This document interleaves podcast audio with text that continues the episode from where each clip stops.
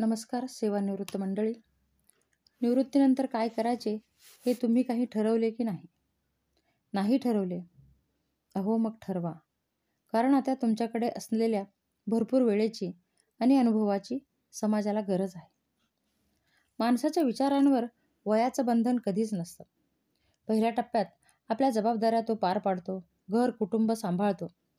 पण आयुष्याच्या उत्तरार्धात जबाबदारी थोडी कमी झालेली असते. आणि तेव्हा त्याने ठरवलं की आपण समाजाचे देणे लागतो. आपण समाजासाठी काही केले पाहिजे. तर तो खूप मोठे कार्य करू शकतो. मी तुम्हाला अशाच एका व्यक्तीला आज भेटवणार आहे. सम महाराष्ट्रातील ठाणे येथे राहणारे संघाचे स्वयंसेवक श्री रवी कर्वेजी यांना. ठाण्याच्या टी जे एस बी बँकेतून सन्मानाने निवृत्त झाल्यानंतर गेली दहा वर्षे त्यांनी आपल्या चार मित्रांसह महाराष्ट्रातील अनेक लहान मोठ्या खेडे शहरे झोपडपट्ट्यातील जवळजवळ अडीच हजार मुलांना शिक्षणासाठी मदत केली. त्यांनी दोन हजार दहा ते दोन हजार बावीस दरम्यान विद्यार्थी विकास योजनेअंतर्गत दहा कोटी पंच्याण्णव लाख सहयोग राशीमधून अडीच हजारपेक्षा जास्त मुलांचे इंजिनिअरिंग मेडिकलसह इतर व्यावसायिक अभ्यासक्रमांची फी भरली आहे. एवढेच नाही तर रायगड आणि ठाले जिल्ह्यातील सहा जुन्या जीर्ण शाळांच्या इमारतींचे नूतनीकरणही केले. पैशांच्या अडचणीमुळे हुशार विद्यार्थ्यांचे शिक्षण थांबू नये. यासाठी गरीब मुलांच्या मध्ये व मनात सेवाभाव ठेवणाऱ्या समृद्ध कुटुंबातील दानशूर व्यक्तींच्या मध्ये फुलाचं काम स्व संघ स्वयंसेवक कर्वेजी आणि त्यांची टीम यांनी केले. अशीच मदत मिळाल्यामधून मिळणाऱ्यामधून आपण भेटूयात स्वाती सिंह यांना. एकेकाळी घाटकोपरमधील झोपडपट्टीत राहणाऱ्या स्वातीचे घर पावसाळ्यात तीन महिने तलावच असायचे. परंतु तरी देखील नेहमीच ते अभ्यासात पहिली राहायची. आणि बारावीनंतर विद्यार्थी विकास योजनेअंतर्गत मिळालेल्या सहकार्याने एम एस सी करून आज ती एका बँकेत वार्षिक एकोणीस लाखांचे पॅकेज घेऊन काम करत आहे. यानंतर भेटूया अंजली लोखंडे. जिने सोलापुरात एकटे राहणाऱ्या आपल्या आईच्या कष्टाचे आणि जिद्दीचे सार्थक केले. टीन शेडमधील एका छोट्या झोपडीत राहणारी आपली बक्षिसे एका टोपलीत ठेवणारी अंजली आज मेकॅनिकल इंजिनिअरिंग इंजिनिअरिंगमध्ये टॉप करून आपल्या आईसोबत नागपुरात राहते आणि एका मोठ्या कंपनीत काम करते. अंजली आपल्या कुटुंबाला गरिबीच्या पाशातून बाहेर काढण्यात यशस्वी झाली आणि तिच्या आईने तिच्यासाठी योजलेले भविष्य देखील ती जगते आहे. ती ते करू शकली. कारण तिच्या अभियांत्रिकी शिक्षणाची फी विद्यार्थी विकास योजनेशी जुळलेल्या एका समृद्ध व्यक्तीने भरली. लहान लहान गाव खेडे शहर झोपडपट्ट्यामध्ये राहणाऱ्या आणि मोठमोठ्या आय टी क्षेत्रात मेडिकल लाईनमध्ये आपली ओळख निर्माण करणाऱ्या या मुलांच्या अद्भुत परिवर्तनाच्या प्रवासाचा आधार काय आहे?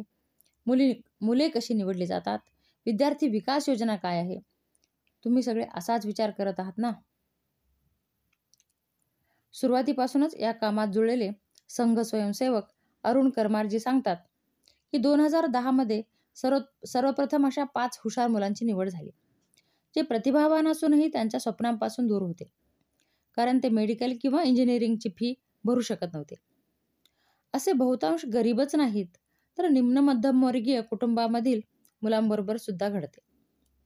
या मुलांची फी बँकेत रविजींच्या संपर्कात आलेल्या काही दानशूर व्यक्तींनी भरली. आणि इथून हा प्रवास सुरू झाला. लोक भेटत गेले आणि कामाचा ओघ वाढत गेला. दोन हजार सतरामध्ये ह्या कामाला संस्थात्मक स्वरूप देण्यासाठी राष्ट्रीय स्वयंसेवक संघाच्या माध्यमातून चालणारी सेवा सहयोग संस्था पुढे आली. आज जवळपास ऐंशी स्वयंसेवक या कामात सहभागी आहेत जे रात्रंदिवस अशा विद्यार्थ्यांचा शोध घेतात. ज्या मुलांचा दहावीचा निकाल नव्वद टक्केच्या वर आहे पण त्याचे कुटुंब त्याची पुढील शिक्षणाची फी भरण्यास सक्षम नाहीत. आधी या कुटुंबाच्या आर्थिक स्थितीबद्दल माहिती काढली जाते. त्यानंतर दहावी बारावी नंतरच्या त्यांच्या शिक्षणासाठी कॉलेज हॉस्टेल ट्रेनिंग इत्यादीसाठी चार वर्षांची फी वेळोवेळी उपलब्ध करून दिली जाते.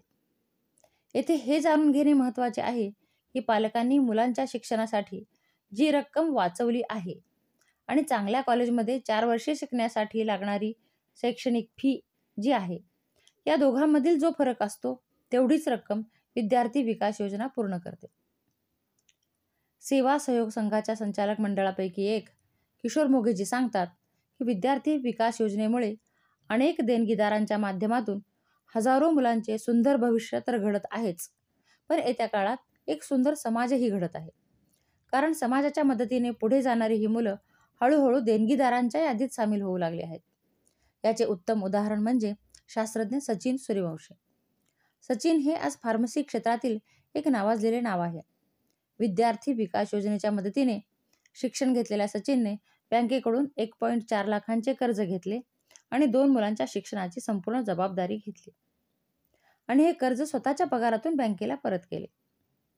सचिनप्रमाणेच संस्थाशी जुळलेल्या प्रत्येक विद्यार्थ्याला समाजाचे ऋण परत फेडण्याची भावना जागृत होते. या मुलांना कधीच कळत नाही की त्यांची फी कोण भरत आहे. त्यांना फक्त एवढेच माहीत आहे की आज समाज त्यांच्या पाठीशी उभा आहे आणि भविष्यात त्यांना पण ही भूमिका पार पाडायची आहे.